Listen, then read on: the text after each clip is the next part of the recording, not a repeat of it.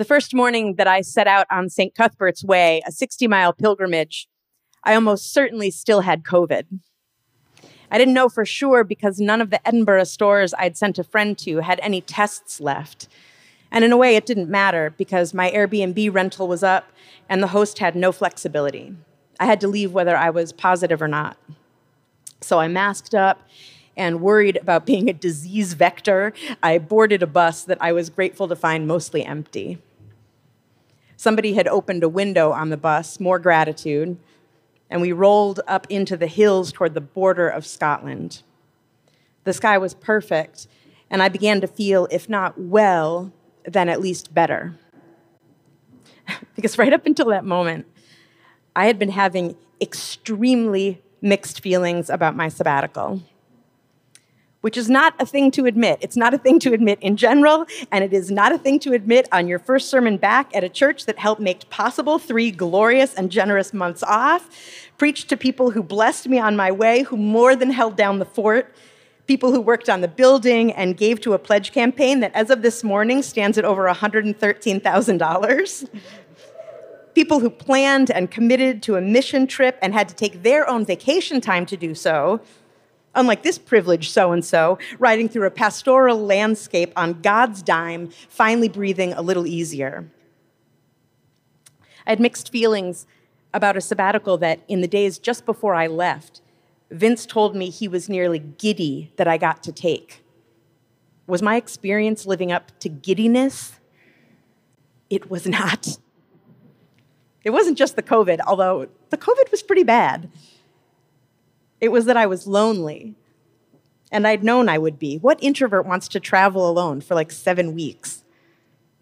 It was that it turns out the logistics of travel are deeply overwhelming to me. Turns out I'm quite an anxious person. Maybe some of you have noticed. It was news to me. Turns out figuring out transit in an English speaking city other than my own regularly drove me crazy. Plus, the logistics of figuring out which of over 3,000 shows playing at the Fringe Festival I wanted to go to, that alone was daunting. So much opportunity. And let me reiterate none of this is a thing to share in sermon number one for the people who made it possible. That first night out of Edinburgh, after I changed buses, improbably in kind of the middle of nowhere at a roundabout where two small highways intersected, after I had dragged my absurdly huge suitcase up a flight of stairs and checked into a slightly dingy room, the floors of which would give a Back Bay mission trip ideas for a new project. My feelings were not any less mixed. But the next morning, I again had no choice I set out through the village to the beginning of the way. In the selfie I took under the first sign, an arrow pointing off a sidewalk down along the side of a stone building, my eyes look faintly glassy. Recently, there's been a little spike in news pieces about whether or not we really have free will. A neurologist at Stanford named Robert Sapolsky wrote a book about it, and because of where I get my news, I feel like everybody's talking about it. All our choices are predetermined, he says, by privilege, by biology, he's also a biologist, by our entire personal and evolutionary history right up until this moment. My preference for pastoral landscapes, my desire to see weird theater, that was formed by everything that came before. My tendency toward anxiety, chemistry from when I was in utero.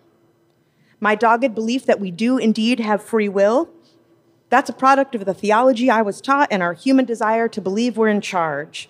This sermon, this sentence fragment, your being here in person today, your staying home and sorry being on Zoom instead, your move to Virginia, to Arkansas, back to Chicago, none of it a thing that any of us really chose. That's the claim. The claim has major implications. Without free will, nobody can be held responsible for their behavior. That's one fear. No one can be praised or blamed for what they do or have done. We can have, Sapolsky argues, real compassion for one another as products of our environments and histories.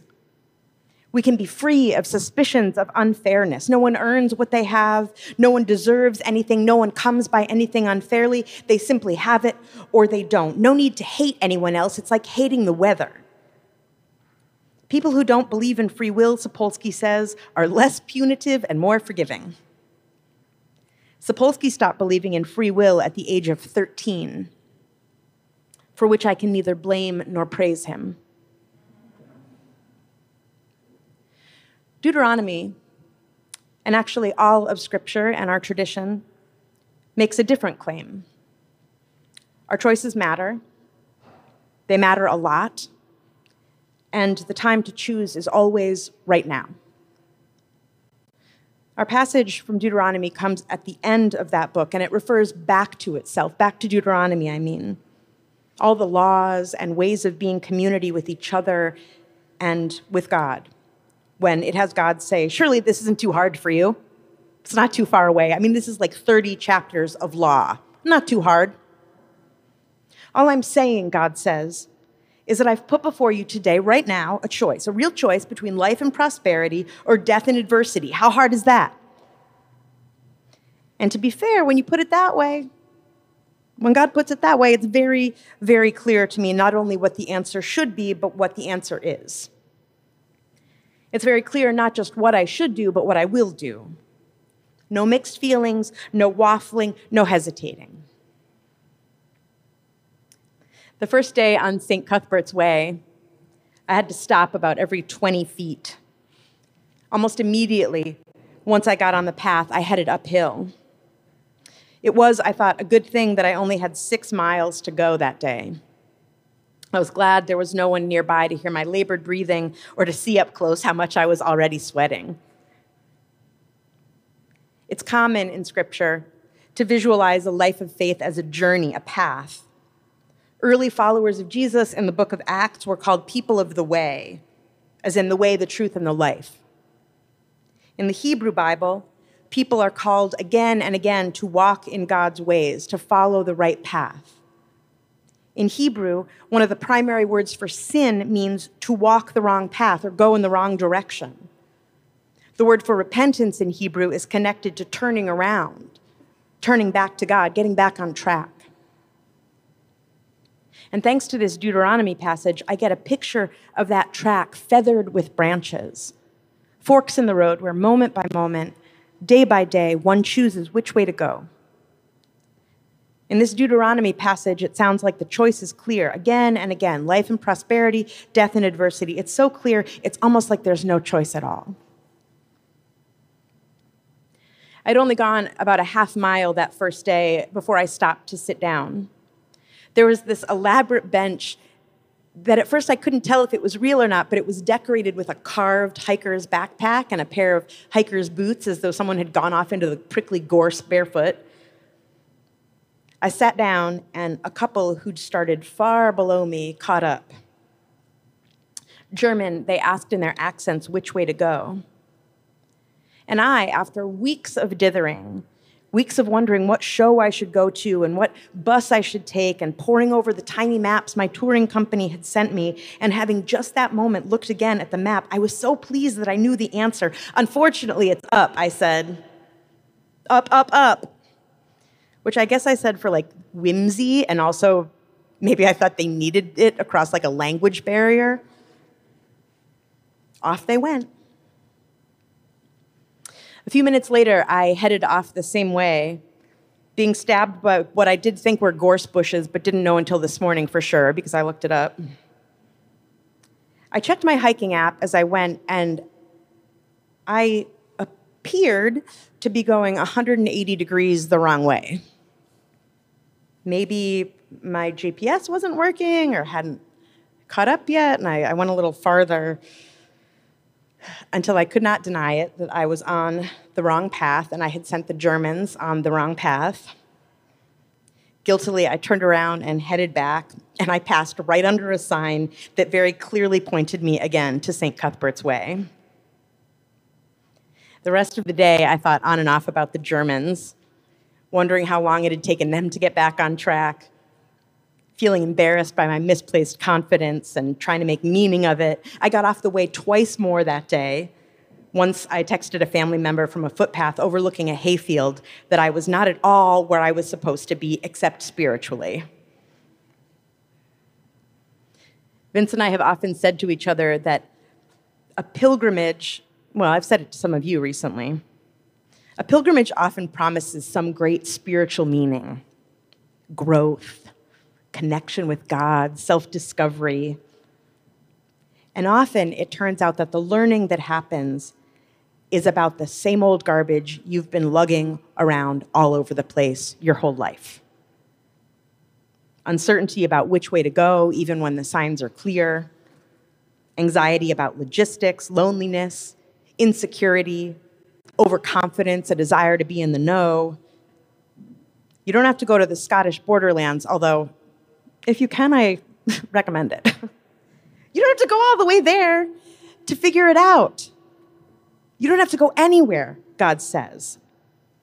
Because God is placing right in front of you, I mean, in front of me, in front of all of us, this very day, a choice. It's not a hard choice, it's not a far away choice. It's not some mystical, heavenly choice that we need a guru to go get and articulate for us. It's not something we need anyone to explain or go anywhere to hear articulated. It's, it is, God says, in our mouth and our heart for us to observe. We know the way, we know the obstacles, we know our choice, we know the answer. No mixed feelings, no waffling, no hesitating. It's simple, right? Everything that's happened up to right now, all we've seen and heard, all we know about God, all the ways we've seen others take, all the signs, our own experiences. It's so plain, it's like there's no choice at all. Here's the thing, though, or a thing this Deuteronomy is dangerous because it is so easily and often perverted to mean just obey. It's obvious, and it's obvious because some pastor or authority will tell you what it means. It's dangerous because it's been used to promote the lie that is the prosperity gospel. If you obey, God will give you riches and a good life. Look, it says so right in Deuteronomy. And by the way, if you're suffering or experiencing poverty or any kind of hardship, well, seems like you might have taken a wrong turn somewhere in the past. Here's another thing progressives like me love nuance, love the in between love to point out how dangerous a text is, love the liminal. Ah, the liminal. Thank God. Now more than ever, when we're confronted daily with false choices, a claim that there should be no middle ground, no middle way. But here's another thing every day of the world, every moment of time, there is before us a fork every moment when we stand between where we've been and where we're going.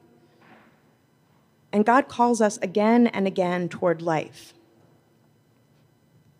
If we could hear, if we recognized God's voice at every moment of our lives, if we could see down the path far enough toward what pretty clearly looks like prosperity, we'd go that way. If we could always see and read the signs, we'd go that way. If we could read the guideposts and always, always have reliable guides, it would be easy. Instead, we stand at all these forks, all these possibilities, all these choices, and we have only what we have arrived at that moment and place with our same old stuff, our same old circumstances. But the choices we make at that fork matter. And the claim, one of the claims that the Deuteronomy makes, is that we're not bound by what's come before, that we are free to choose. I think part of the life that we live together, the life of faith and community and relationship and discipleship, is about learning to hear God, learning to recognize the signs and the guideposts, and frankly, to know ourselves better because another thing that this passage says is that we can trust ourselves. It's not far away, it's not an edict that comes down to us from someone we have yet to find. We can trust ourselves. And even when we get turned around, we can lean on God. There is a way.